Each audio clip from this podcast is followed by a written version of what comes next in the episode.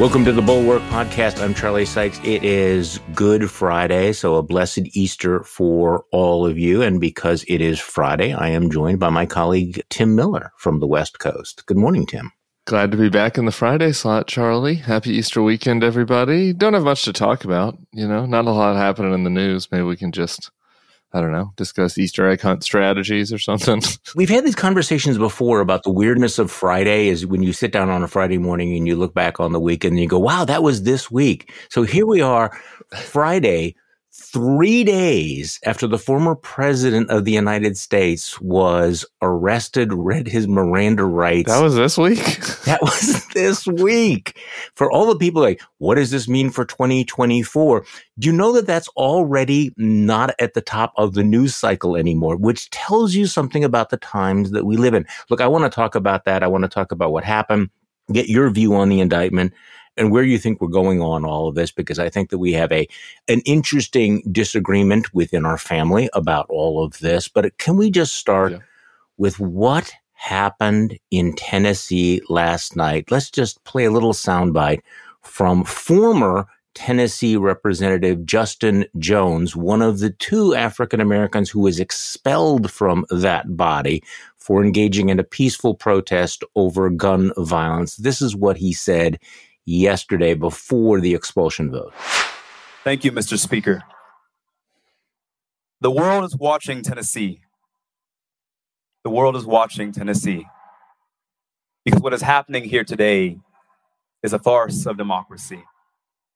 What is happening here today is a situation in which the jury has already publicly announced the verdict. Just yesterday, the House Speaker took to national news to condemn us and call for expulsion before any evidence was presented, before any trial happened. And so, what we see today is just a spectacle. What we see today is a lynch mob assembled to not lynch me, but our democratic process. But it will not stand because no lie can live forever. So, where do we start with this, Tim Miller? Man. I was watching this in real time yesterday while I was doing Nicolle Wallace's show, and, and, and there's a lot to be outraged about it. But yeah, yeah. What, what really struck me was just the profound stupidity of the whole thing. The stupidity it burns the fact that the Republicans decided that they were going to make martyrs of these three representatives, they kicked out the two African Americans. They didn't come up with enough votes for the white woman. These are all very, very impressive individuals. They are quite eloquent.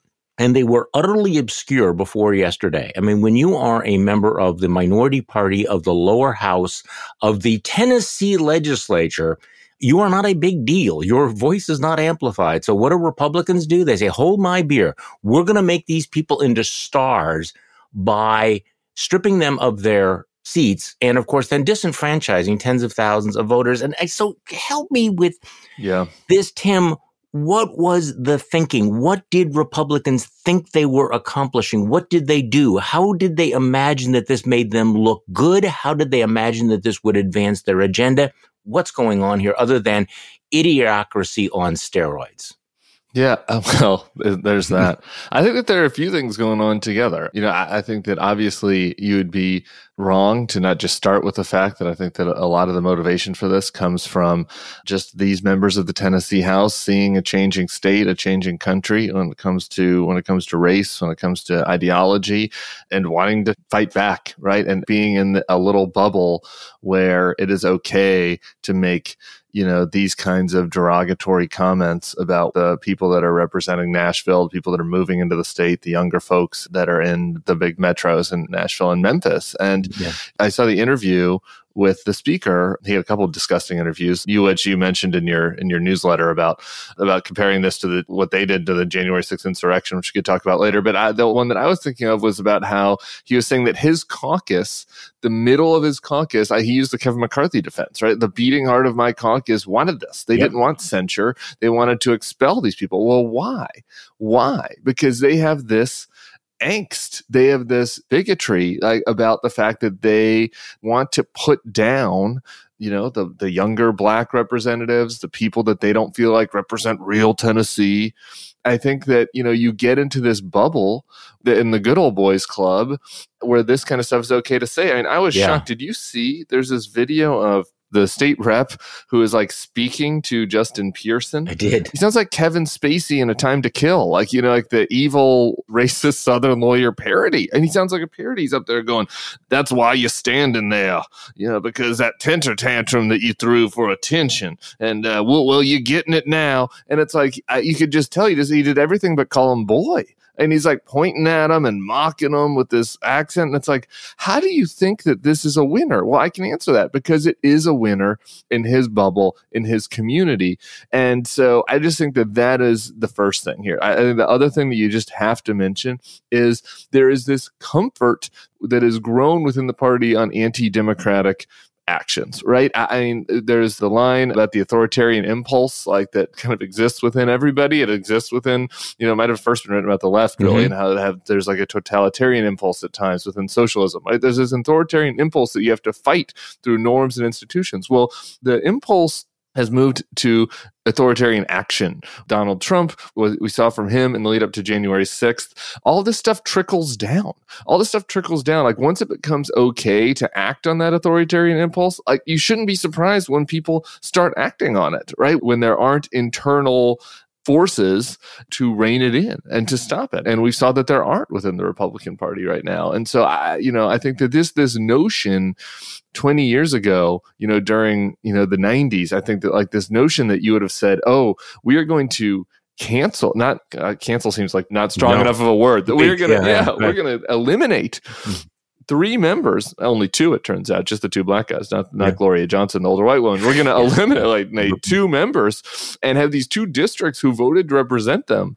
You know, we're going to kick them out of the body so that these two districts don't have representatives right now for the crime of just speaking out. I mean, that would have been preposterous, right? But once you open the door to these sort of anti-democratic things, I, you shouldn't be surprised when you get you get the idi- idiocracy version of it down at the lower levels. I think you're right, and you connect the dots here. That what you have here is the is the GOP id, the the beating heart, what the base really demands. You know, and they, and they want vengeance, they want retaliation, they want vindictiveness. That's number one. Number two, this bubble that they live in, this you know hermetically sealed world, including you know the gerrymander districts, where they think that this is what you have to do. And they lose any perspective of how they look to anyone from the outside. And then on top of that, you supercharge that with giving these people a super majority. And that's where you really get to it. Yep. Because there is that moment where you're sitting around going, well, well, you know, we have a super majority. What are we going to do with it? You know, if, we, if not now, you know, when? If we don't use the power when we have it, we can do this. Therefore, we will do this. And by the way, I think that's a danger in a lot of states, including Wisconsin, which we can get to in a moment. So let's just back up a minute. What these three did. And I was really, by the way, struck by how eloquent they were, how calm they were.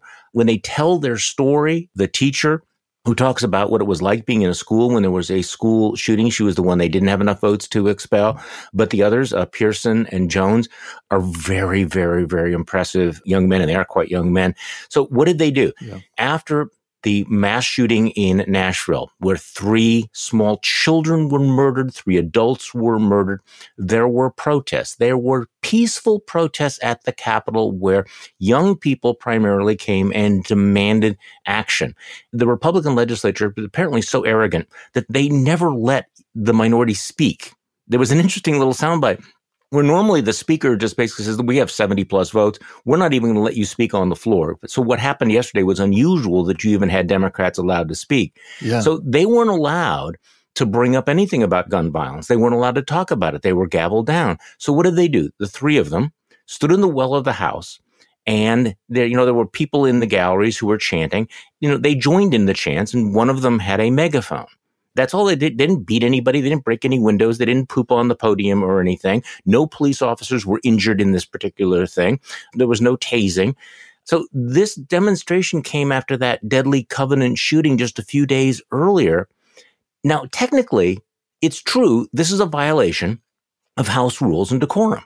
You know, that happened. Okay. It was a peaceful demonstration, but it violated the rules. Now, in a rational world, the good old boys could have fined them, right? or they censured them, or they could have written them a tough letter of reprimand, sure. or maybe they could have just ignored the whole thing and maybe talked about the dead kids. But instead, they rush ahead with resolutions to expel the elected representatives and disenfranchise tens of thousands of voters in two of the state's biggest cities. And that's where I'm going. The stupidity of this, that they're doubling down. And now these three are going to be everywhere, right? I mean, they're going to be on television. They're going to be on social media. They're going to raise money. They have created superstars because they decided they were going to martyr them. And that's where I said on Morning Joe this morning, I just wish I was in the room just to listen to how they explained this and whether they thought that this was smart, whether they thought this was going to help defend Second Amendment rights. I mean, what's going on there other than just that reptilian id let loose because you have a supermajority and you can do it? I mean, look, they're in a hermetically sealed bubble where they're told that they're right all the time. I mean, they're they're in another universe. We're not that far from the Parkland shooting, right? After the Parkland shooting, the Florida legislature, which I guess wasn't a supermajority, but was a very heavy Republican majority, came together and they passed some compromise laws. You toughened up some school security, red flag laws got passed there. You know, you did what reasonable legislatures do. You know, maybe that wasn't the perfect policy, wasn't what, you know, every single person would have wanted, but, you know, you made incremental progress to say, hey, I, we need to just try to do something. In Tennessee, because of the supermajority, they don't feel like that they have to do that. And, and it actually, you know, starts to grind on them that they think that these presumptuous, you know, young black men, yeah, uppity, uppity young black these, men, uppity. They were, they were yeah, uppity. right, like yeah. like want to talk, you want to offer something else. When they got a plan, they got a plan. We're going to arm teachers. We're going to arm teachers who we don't trust to to determine what books that they're allowed their students to read, but they can, you know, bring an AR into the classroom to defend the kids if a school shooter coming. And the whole thing is preposterous, but they're not being challenged. There's no one internal challenging. And why is that? Okay, well, two things things. One that we've talked about ad nauseum, the extremism within the Republican Party that a lot of the more reasonable voices have been pushed out over the past eight years. That's one reason that there's nobody in the room, you know, asking why are we doing this. The other reason, which you mentioned, is this gerrymandering. Gerrymandering, I think, sometimes can be overstated as an issue because we're gerrymandering ourselves. You know, in a lot of ways, sometimes like the reason why the numbers aren't fair is because yeah. of the way that we've all self-selected. But in certain places, it is really bad. And in Tennessee, they gerrymander themselves to supermajority. I didn't realize this. Tennessee's not a swing state, so I, you know, don't pay as close attention, you know, to the congressional districts as I do other places. Did you know that Nashville does not have a Democratic representative. The county, Nashville, Davidson County, went 65% for Joe Biden.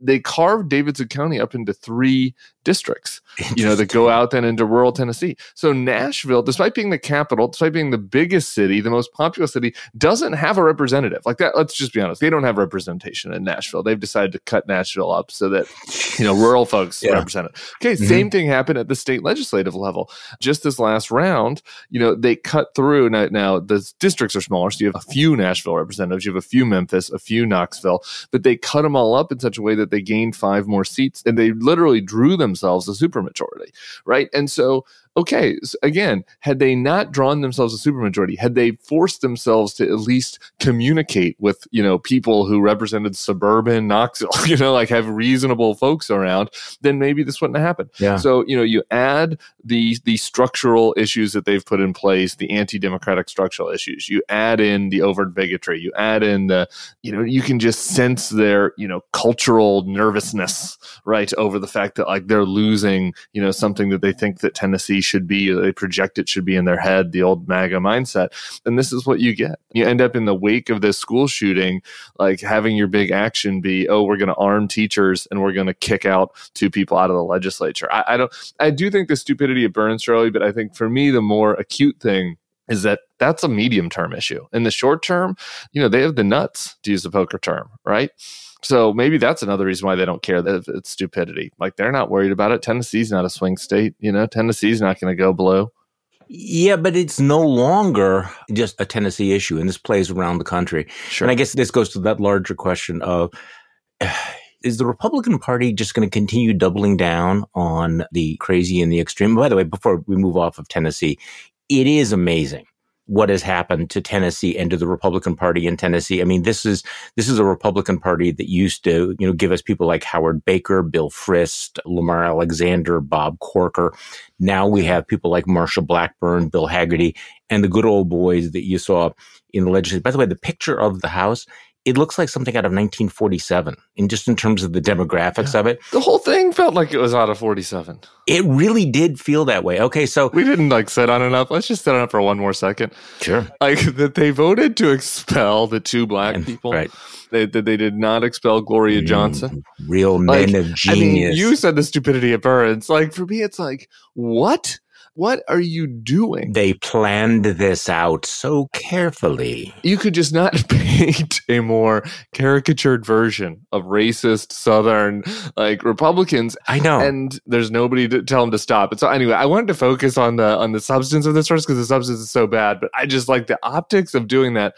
I was texting with a friend who had worked in Tennessee politics, and I was like you know, it was kind of like when the Don't Say Gay bill first backed in Florida, where I texted some friends and I was like, is this really happening? Like, are they really going to expel these people? and they realize how dumb it looks. They're like, yeah, they're really going to do it. I'm like, are you sure? And just in my head, I keep being like, cooler heads have got to prevail, right? This is too stupid. It's too overtly racist. There's no way. And then, then not only did they do it, but they let the white lady off the hook. I mean, it's just like, oh my God.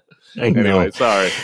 I was on with somebody who was, uh, I think, overthinking it. And I think, by the way, there's way too much overthinking going on. We can talk about that at some yeah. point where he was saying, man, well, maybe this is part of this Machiavellian plot that they've come up with to sow chaos. And, and I'm listening and he went on blah, blah, blah for a very long time. And I'm thinking, you know, nobody in that chamber knows how to spell Machiavelli. I mean, these are not great geniuses here.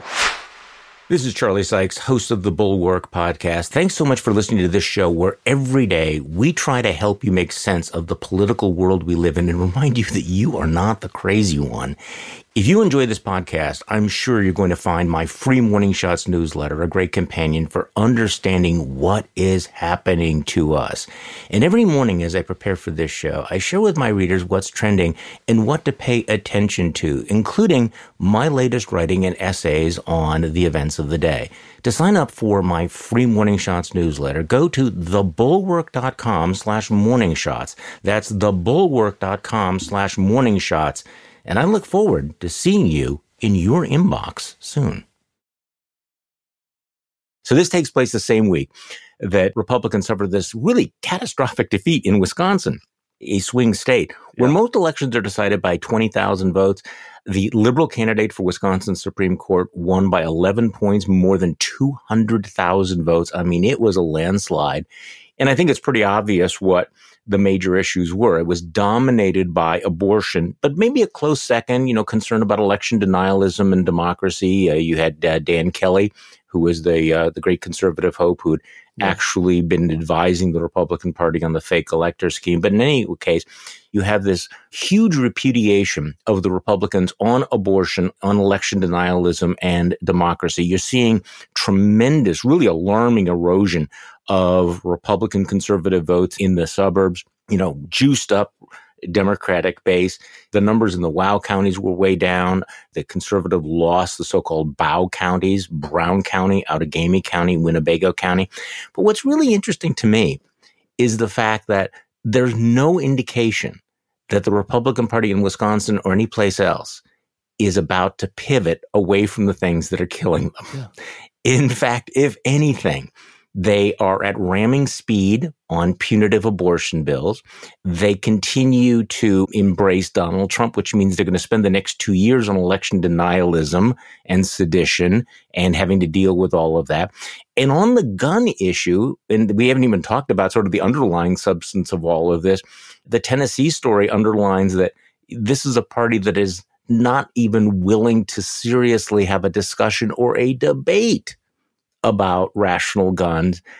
And I'm sorry, I know that it's kind of the shtick here to be dark and negative, but this is an amazing moment where the Republicans are basically saying, yeah, we are stuck on stupid. We're not going to be moving on, and we're going to keep doing this shit over and over again. Can I just read you something? Yeah, because it's Good Friday, and and I know that there's a you know, Axios did a, a kind of a rundown on the GOP's epic losing streak. First, 2018 House elections were a disaster for Republicans. Democrats had a net gain of 40 seats, uh, largest gain since post Watergate. Uh, then Trump lost the presidency. Three. Next, Republicans blew two runoff elections in Georgia, lost control of the United States Senate. Number four. Then Republicans won the legal fight over abortion as Trump appointed justices helped ensure the reversal of Roe versus Wade, but the GOP lost a series of political battles over it afterwards a reflection of polls indicating that most Americans support abortion rights. GOP state legislatures have shown no sign of slowing their push to enact stricter bans, etc., generating the political backlash. Number five, Republicans put high profile election deniers on the 2022 midterm ballot in key races, only to see several lose winnable elections. Number six, Republicans blew a chance to control the Senate by nominating too many hard to elect in a swing state Trump facsimiles. Mm. Their hopes of a big House majority were erased for the same reason. Number seven, just this week, progressive Democrats triumphed in two of this year's most consequential elections, Chicago and then in Wisconsin. Democrat backed Janet Protasiewicz flipped the state Supreme Court, two liberals in a landslide. Hmm. Number nine, Trump is driving an agenda dominated by vengeance and victimhood, diverting Republicans from the inflation and crime centered messages that helped them in the midterms. So, reality check. Trump, if anything, yeah. is stronger and more likely. Are you tired of all the winning yet, Charlie? Well, this is my point: is you begin to, and then you say, okay, now extrapolate forward given what happened in Wisconsin and how you're seeing Republicans act in Tennessee. And it's basically they're looking at all this environment and going, yeah, this is fine. Give us more of all of that. Yeah, they're staring down the barrel. The beatings will continue until morale improves. Um, yeah, exactly. right. So I've got kind of a mixed take on this. Uh, my first thought, which is a little bit less giddy for our Democratic listeners, which I'll start with, which I think kind of explains all this, is it goes back to this structural conversation, mm-hmm. right? Like we mm-hmm. do have a structure that is allowing a minority party to punch above its weight, both in the Electoral College, but also in the Senate. And so as we're looking ahead to 2024, the Senate map for Democrats is just awful, right? And they've got Correct. incumbent senators up in these in Montana and, and Ohio and West Virginia, these very red states. Uh, you know, we'll see if any of them can hang on or if all of them even still run in the case of Manchin. So, you know, the Republicans might very well almost certainly, frankly, will gain in the Senate in 2024 just based on so. yeah, you would think so, just based on these structural matters, even if they keep doing the stupidest possible stuff. And so, okay, maybe. So then, right? So then it's hard to reinforce change, right? Like for the party to really decide, okay, we need to change, you know, they would need to believe that they lost, which many of their voters don't about 2020. They've been convinced it was stolen. Right. And like the losses would need to be so clear cut as to shake them, right? Like what made the Democratic Party change, you know, and the biggest ideological shift that they made was between 88 and 92 when Clinton ran. I mean, that was three landslide elections, right? Like that's not right. where we're in. So I think that part of that, there's part of a structural reason why the Republicans are kind of keeping going along to get along. That said, the other side of this coin is like, it would be so easy for them to fix it. I mean, it would just be so easy if they just had thrown Trump overboard and just had stuck with like, I don't know, 20 week abortion ban or whatever they were pushing, you know, 10 years ago. It's just because of the nature of our cyclical politics, because of inflation, because of an 82 year old incumbent president. Like there would be a lot of reason for optimism on the Republican side. And yet they have these two albatrosses Donald Trump and his election conspiracies and pushing these very early, very extreme, six week, no exception abortion bans. Yeah. We're not even talking about this because so much happened this week. But just this week, Ron DeSantis passes a six week abortion ban and constitutional carry, so called constitutional carry, you know, which means you can just carry around a gat without having to get a license. Yeah, I know. And so, how do you go into Wisconsin you know, go into Georgia, go into Arizona in 2024 and say, hey, we're going to be pushing a draconian six week abortion ban with, you know, maybe we'll throw a, you know, Texas style bounty hunter on top of it. And we're either going to have Trump or we're going to have somebody that's a Trump clone who talks about how much they love Trump the math gets very, very hard for them. And, and you know, Wisconsin and, and Michigan, these are states that Trump yeah. won in 2016. Time and again, they've rejected. Now, Ron Johnson is the exception to this. So there is one exception in Wisconsin. Michigan has just swept the feet, you know. Not this one. Yeah, we could talk yeah. about that. Don't you don't need to rub it in, okay, Charlie? They've had a full sweep, get out the broom in Michigan. You know, the number of states that Republicans can win, you know, becomes dwindling. So I, that is, I think, that the rose-colored glasses side of this thing for Democrats. I mean, you know, you can overread these Supreme Court elections, but a two hundred thousand person swamping, I just don't know how you can look at that and say, okay, what we really need to do is double down on election denialism and six-week abortion bans. I just don't think that's what the people of Wisconsin are looking for. Okay, so you are our superstar political consultant here. And okay. in politics, there are pivots you can make. There are ways you change your message. Yeah. There are ways that you respond. There's plenty of time between April of 2023 and November of 2024 to fix these problems. Sure. But I don't think they can for the reasons that we've been discussing because of this hermetically sealed bubble they're in, because in fact they're held hostage by the extreme elements of their base, because they cannot break free of Donald Trump. So is there any indication? Is there any prospect that Republicans will wake up and go, you know, we really have to uh, fix our messaging on abortion. We really have to do something about that. I mean, yeah, they may. Here in Wisconsin, they tried to, the assembly tried to pass an amendment to that 1849 ban that, would have added exceptions for rape and incest. And the militant pro lifers shot it down, and the Senate said it wouldn't take it up. So they had nothing going into the election. That's not going to change between now and next year. If Trump is the nominee, it's going to be all grievance all the time, relitigating 2020. It's going to be all about election denialism. I don't see them taking more moderate positions on guns, any of these things. And yeah. to your point, they're watching Pennsylvania, Michigan, Wisconsin slipping further and further away. You know, perhaps, you know, and Georgia, Georgia, Arizona. There was once a time when Colorado was in play for them. Who knows what's going to happen in places like North Carolina and Virginia as well. So, I mean, there is a playbook. This is the thing, and it's not a playbook probably a playbook. that a lot of our listeners would like. I mean, but if you just look at what Brian Kemp and Glenn Youngkin did, and even DeSantis, DeSantis when he ran in the midterm, let's keep in mind he didn't talk about Trump that much. Remember, Trump kind of knew he was going to run against him, and so you know he didn't have to do the election denial thing because Trump had won Florida. And then if you look at Kemp in Georgia, who ran away from Trump, DeSantis when he ran in, in Florida, you know at that time the you know abortion bill was, you know, much more in the middle of the road, right, than a six week abortion ban, um, of um, unpopular opinion. You know, they focused on these other issues, right, like schools, economy, COVID, inflation. Like these were winners, right, for Republicans in a number of key yeah. states and a blowout winner, really, in Georgia and Florida. And yet they moved completely away from that. Maybe that's not tenable in a national environment because of the nature of a presidential campaign is just different than the nature of a state campaign. I understand that. But the fact that there's no one out there trying to recruit Brian Kemp or Glenn Youngkin into this race and to say, hey, maybe somebody should run on it's time to move away from Trump and, you know, maybe we should only have a 20 week abortion ban. And oh, by the way, I'm going to focus on the economy and getting better schools and, you know, time to time I'll work with that. Probably that person would lose. But the fact that no one is even trying that attempt. I just think shows how deep inside their own belly button the Republican consultant class is and how just scared they are still of their own voters and Donald Trump.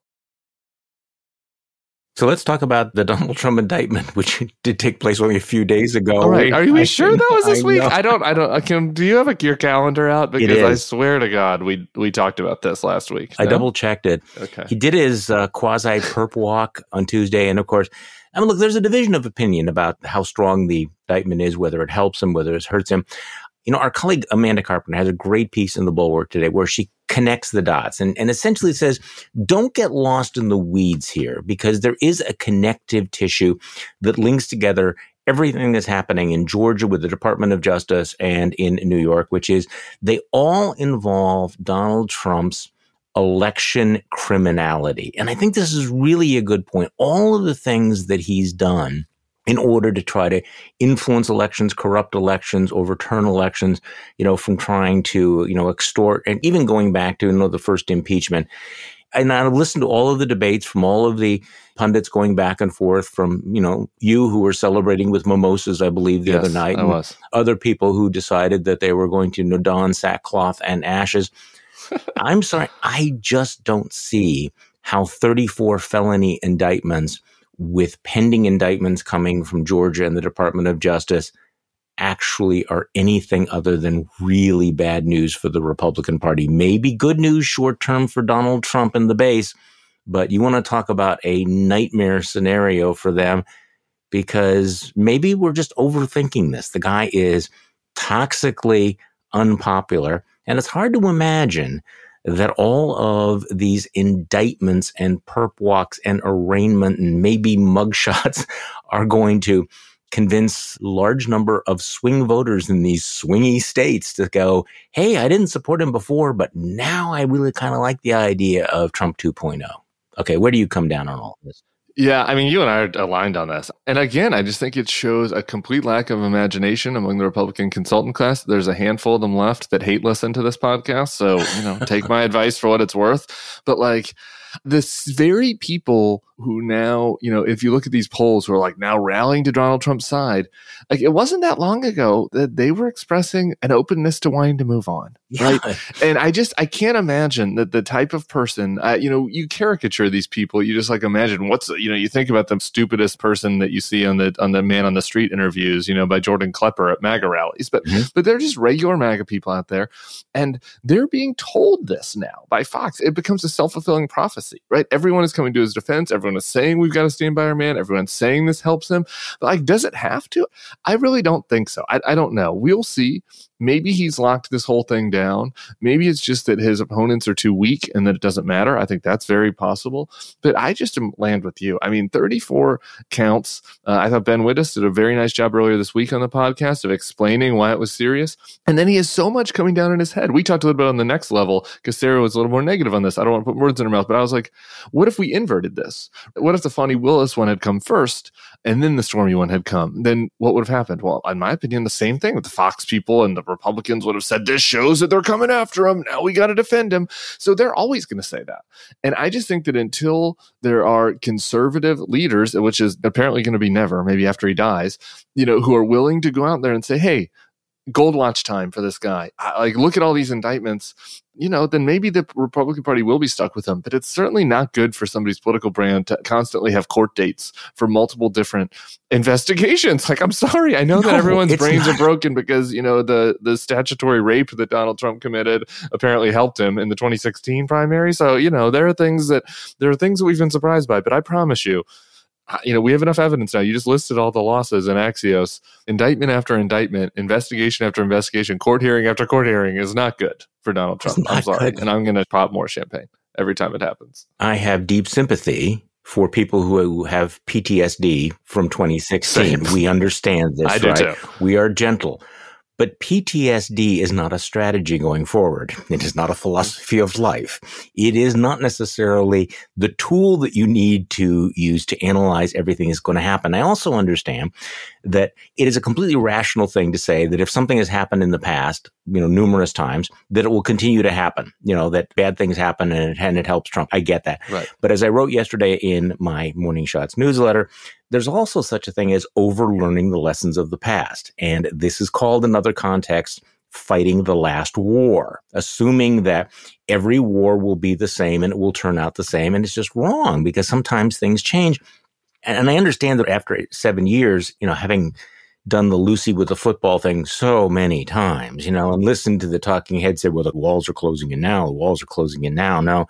Sure. But this is new it's new because you have this guy out there who is, you know, throwing out the threats, the insults, the false information, as he has done in the past. But now he is an accused felon under the jurisdiction of the criminal courts, and there will be more.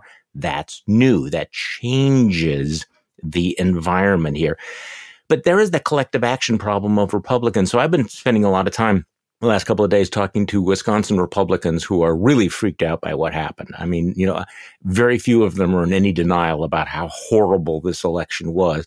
But it is interesting that there is a formula out there that they're trying to figure out a way to finesse, which is we need to stand by Donald Trump in this, you know, moment of his victimization, but we have to move on from the guy. You know what I'm saying? Is that they understand that politically they can't separate themselves from him in the indictment, but they all know that it is absolutely insane to go into next year with this guy. But the problem is maybe that's unfinessable. If you're not willing to break with him, you're going to be stuck with him there is an obvious option, which is to be like, and again, I'm about to say this. I'm going to wash my mouth out with soap. This is not what I think. I'm just offering strategic advice to Republicans who want to get off Trump is it really that hard to say, man, I think what Donald Trump did for the Republican Party is great and I'm so happy we're more nationalists now and we hate immigrants more now and and he set us on the right path, but like boy, we need to win and the real enemy is the libs and the real enemy is communist Joe Biden. And in order to beat them, in order to get uh, solve inflation and to secure our border, we need to actually win some elections again. And Donald Trump has too much happening right now and maybe that's because people were unfair to him and and the media was really unfair to him. But you know, we need to live in reality and let's move on. Are they sure that won't work? I don't know. Maybe it won't work. But why nobody's trying that? I just don't understand. It feels like it's worth a shot. Instead of just like whispering to Charlie Sykes about how we need to move on for eight straight years as they go older and older, like the image of Matt Damon in, in Good Will Hunting, you know, aging, you know, maybe try something new. How about that? That's just one idea, one man's idea.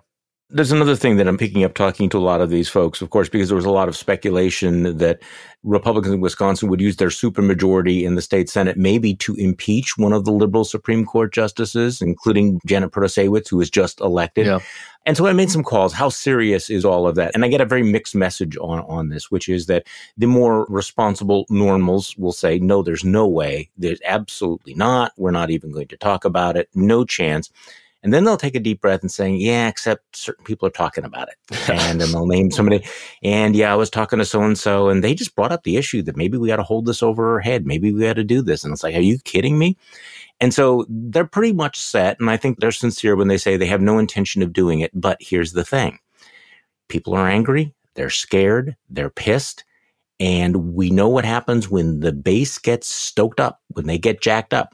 And if the base begins to demand that they act, and let's say that the, you know, Orange Caligula down in uh, Mar-a-Lago begins putting out bleats saying, what's wrong with those RINOs up in Wisconsin? Are they going to allow these radical lefties to throw out everything they want? Are they a bunch of cucks? There will be tremendous pressure on them.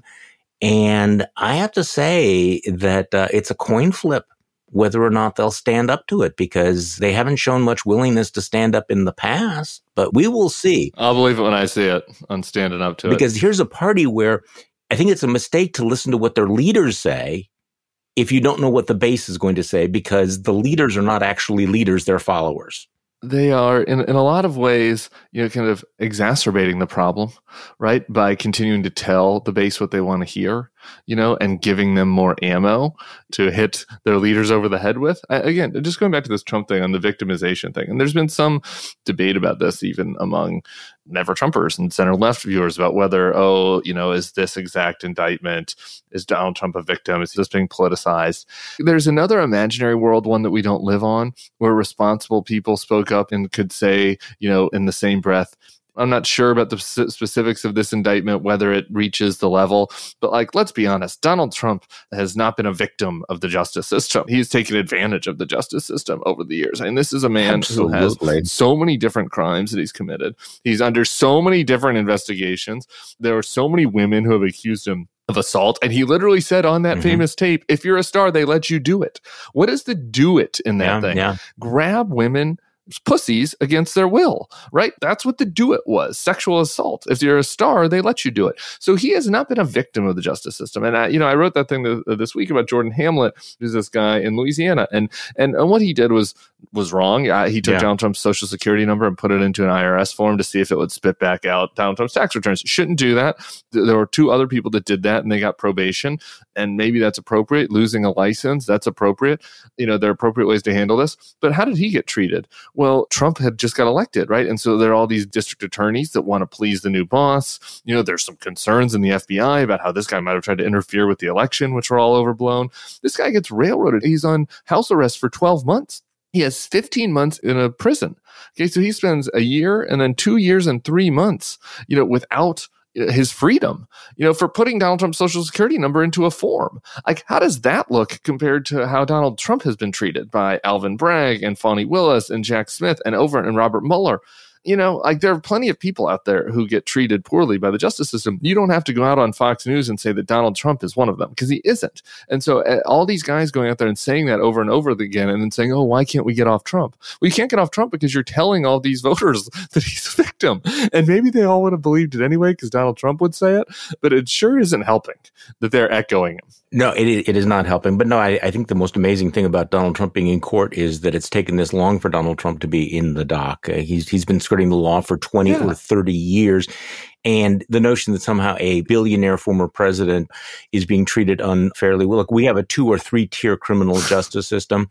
And if you or I had committed, you know, even yeah. one tenth of the, the acts of fraud that he has, we would have been fingerprinted and we would have had a mugshot. Ankle bracelet. And ankle bracelets. So let's talk about collective action. I don't want to spend a lot of time on this, but Ron DeSantis, we're hearing now, has a plan B that maybe his people are thinking maybe we won't go for a big splash early on. Maybe we'll go for the long term to run against uh, Donald Trump. Help me with this, but in the past, every candidate for president that focuses on the sort of the, the long run ends up losing and disappearing before you even get to the long run. Except Joe Biden, I guess, right? As maybe the exception that yeah, proves the rule. Our current president. I don't know how good the sourcing is on that story. You know, the actions that DeSantis has taken, you know, over the past few weeks, I think it's good reason for people to, you know, question him. We talked about how he has the sniff of Scott Walker on a podcast a couple weeks ago. The thing he is going for him, he's got a good elevator pitch but he's not giving it yeah. anymore, right? Like his elevator pitch is, I'm a winner. I own the libs. I know how to do it the other guy, you know, might talk a big game, but you've seen the results. That's his pitch.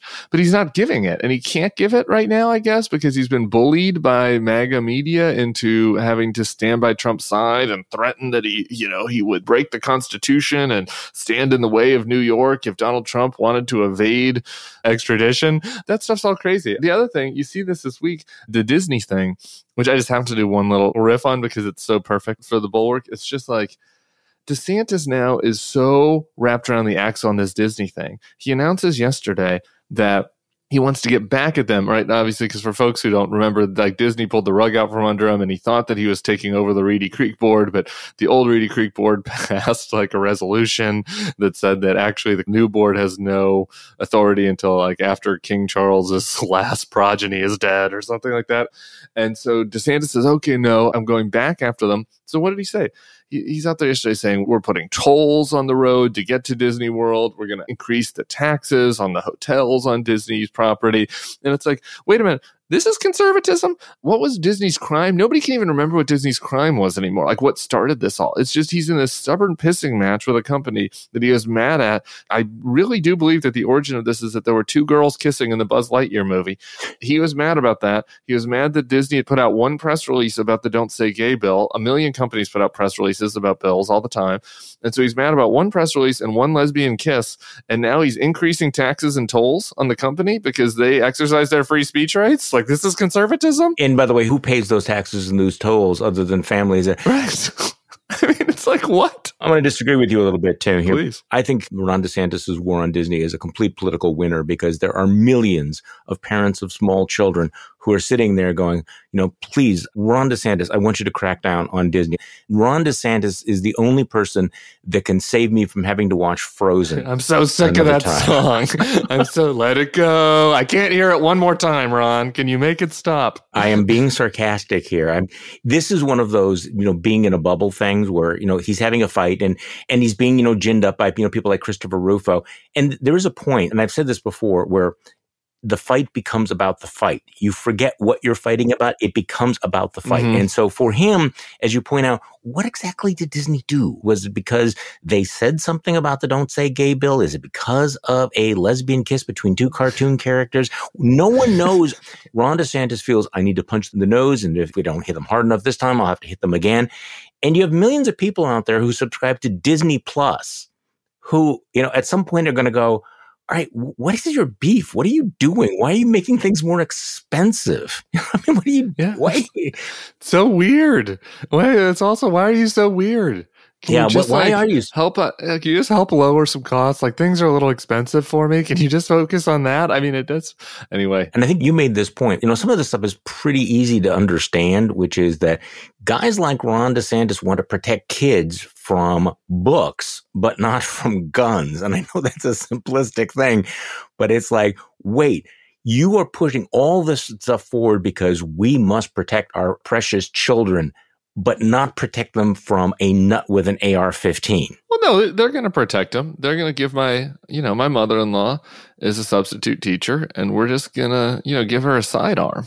That's yeah. how we're going to protect the kids. We're going to have a, she's 59 and a half. We're going to have my 59 and a half year old mother-in-law out there with a sidearm, and if somebody comes into the school, she's going to be the first line of defense. Yeah. We're protecting kids. That's brilliant. That's brilliant. Okay, so the other big story and this is really a remarkable story. If people have not read it, I mean, I would strongly urge you. You, have a you have a holiday weekend coming up, so you don't have an ex- well, maybe you have an excuse to do because you have you know family events and everything.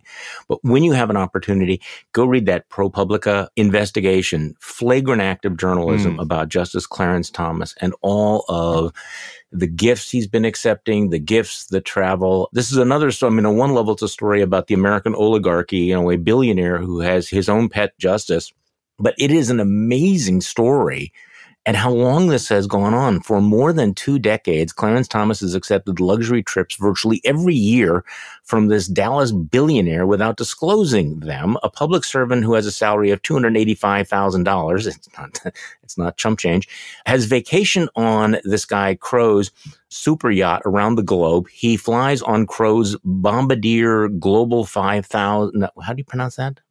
Bombardier? I don't want to sound stupid here. I'm also not part of the uber wealthy, so I have no idea how to pronounce it. Okay, we will confess that we mispronounced that because we do not fly on private jets. So, hey, if we have any billionaire listeners out there who want to invite me on their Bombardier jet and take me to a r- remote island resort, I'm I'll accept. I'll disclose and accept. Well, he's gone to the Bohemian Grove, the exclusive California all male retreat, and to Crow's sprawling ranch in East Texas. And Thomas typically spends about a week every summer at Crow's private resort in the Adirondacks. Mm. The extent and frequency of Crow's apparent gifts to Thomas have no known precedent in the modern history of the U.S. Supreme Court, and they appear nowhere on Thomas's financial disclosures. So a couple of things like, okay, how did we get to the point where virtually every other government official has an ethics code, with the exception of members of the U.S. Supreme Court. And also, what the hell with Clarence Thomas and with Ginni Thomas? Because there is a tie here. This billionaire has given big bucks to number of Ginni Thomas's right wing cause. So, you know, Democrats in Congress are talking about investigating it you know, AOC is saying he ought to be impeached. I think people need to take a deep breath. That is not going to happen. He's not going to be impeached. He's not going anywhere. But what the hell? This Clarence Thomas story. I mean, if you are John Roberts and you are concerned about the integrity, the reputation, the legitimacy of the high court, this has been a just a terrible year. Yeah, and there's two things. There's one on the actual story. Uh, I thought that Chris Murphy's observation on this was the most relevant because it isn't just like a rich guy doing favors.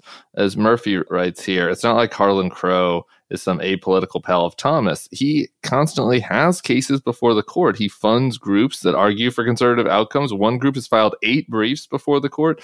Thomas sided with Crow in all eight cases. You know, again, it's not as if, oh, he has some childhood friend that had it rich and, you know, he's going on vacations, uh, which again wouldn't probably be great. You should disclose it. It's more corrupt than that. I, I think that's important uh, to point out. And then you get to the Ginni Thomas part of this. And I was saying a year ago, and I, I still don't understand why they didn't do this. I, and I guess there still is a Senate Judiciary Committee, so they still could. I still think that Clarence Thomas should be investigated for what he knew about efforts to overturn the government. I, you know, I mean, maybe it's maybe I have TDS, maybe it's just me going off the deep end, but I don't think it's great that one of our nine Supreme Court justices' wife was organizing a coup. No, and I think that it's Awkward. probably worth at least putting him under oath and trying to see what him and his wife talked about at the dinner table during her coup attempt. So, uh, you know, in addition to this corruption, I think that that's something that that deserved oversight. You better believe that if the shoe was on the other foot, that Republicans would have no compunction about dragging Sonia Sotomayor or whoever in front of a committee. And so, anyway, those are my two big hot Clarence Thomas takes. I find it fascinating that this guy who has basically been, you know, sucking at the teat of this billionaire and flying around on the on the private jets and doing all of this stuff is pretending to sleep at Walmart. yeah, that he is the populist hero. Mm. This is the new populism, which has no relationship to the actual people. I mean, we live in this populist era where the biggest superstars are, you know, the guy with the, you know, gold plated toilet seats, you know, in, in Mar-a-Lago and Clarence Thomas, who was on a very, very short leash from this billionaire oligarch. it's just like, this is great. So you have not yet made your, your move. You're like halfway. You're waiting to uh, embark on this epic road trip. Yeah, I know. I mustn't have been clear because I got a lot of messages from people on the road of the road trip, like, "Hey, are you driving through?" And it's like, no, I had to. So last week when we spoke, the movers were coming to move my stuff out of my house, and then they were moving in. You know, because I'm not like Harlan Crow. Uh, I did not have uh, what my real estate agent thought was the appropriately fancy you know, furniture to make the house look beautiful and help make sure we could sell it at the appropriate rate. And so they've moved in staging. Mm. Um, I'm homeless. My child's on spring break. We're, you know, trying to just find places for me to activate content from for everybody that, that subscribes to Bulwark Plus. Hmm. And then next week we go back to Oakland, gather our remaining stuff, get in a car, start a drive at the end of next week that lands us in New Orleans the middle of the following week. So I will not be with you next Friday. We are still okay. maintaining our right. same schedule towards the end of next week of Joshua Tree, Tucson, Marfa, Dallas, New Orleans. So if you have any any recommendations along the road, I'll take them. We're gonna, you know, try to enjoy ourselves, learn about American culture. People should DM you. So are you you have any special plans for Easter? Sounds like you're on your own. This is probably the saddest Easter of life. Um, we're totally homeless. My child is flying from one place to another. I'm flying for so no, I don't know. We'll, we'll probably do nothing for Easter. I was very concerned about that because I knew that you needed a little bit of Easter cheer. Oh, and great! So th- therefore, from me to you, just a little bit of Easter inspiration, just something, something to fill you up. Thank you, you up. Charlie. Instead did you send me a chocolate bunny from your favorite musical? Let's play this. Do I have a favorite musical? Oh, is this the Phantom of the Opera?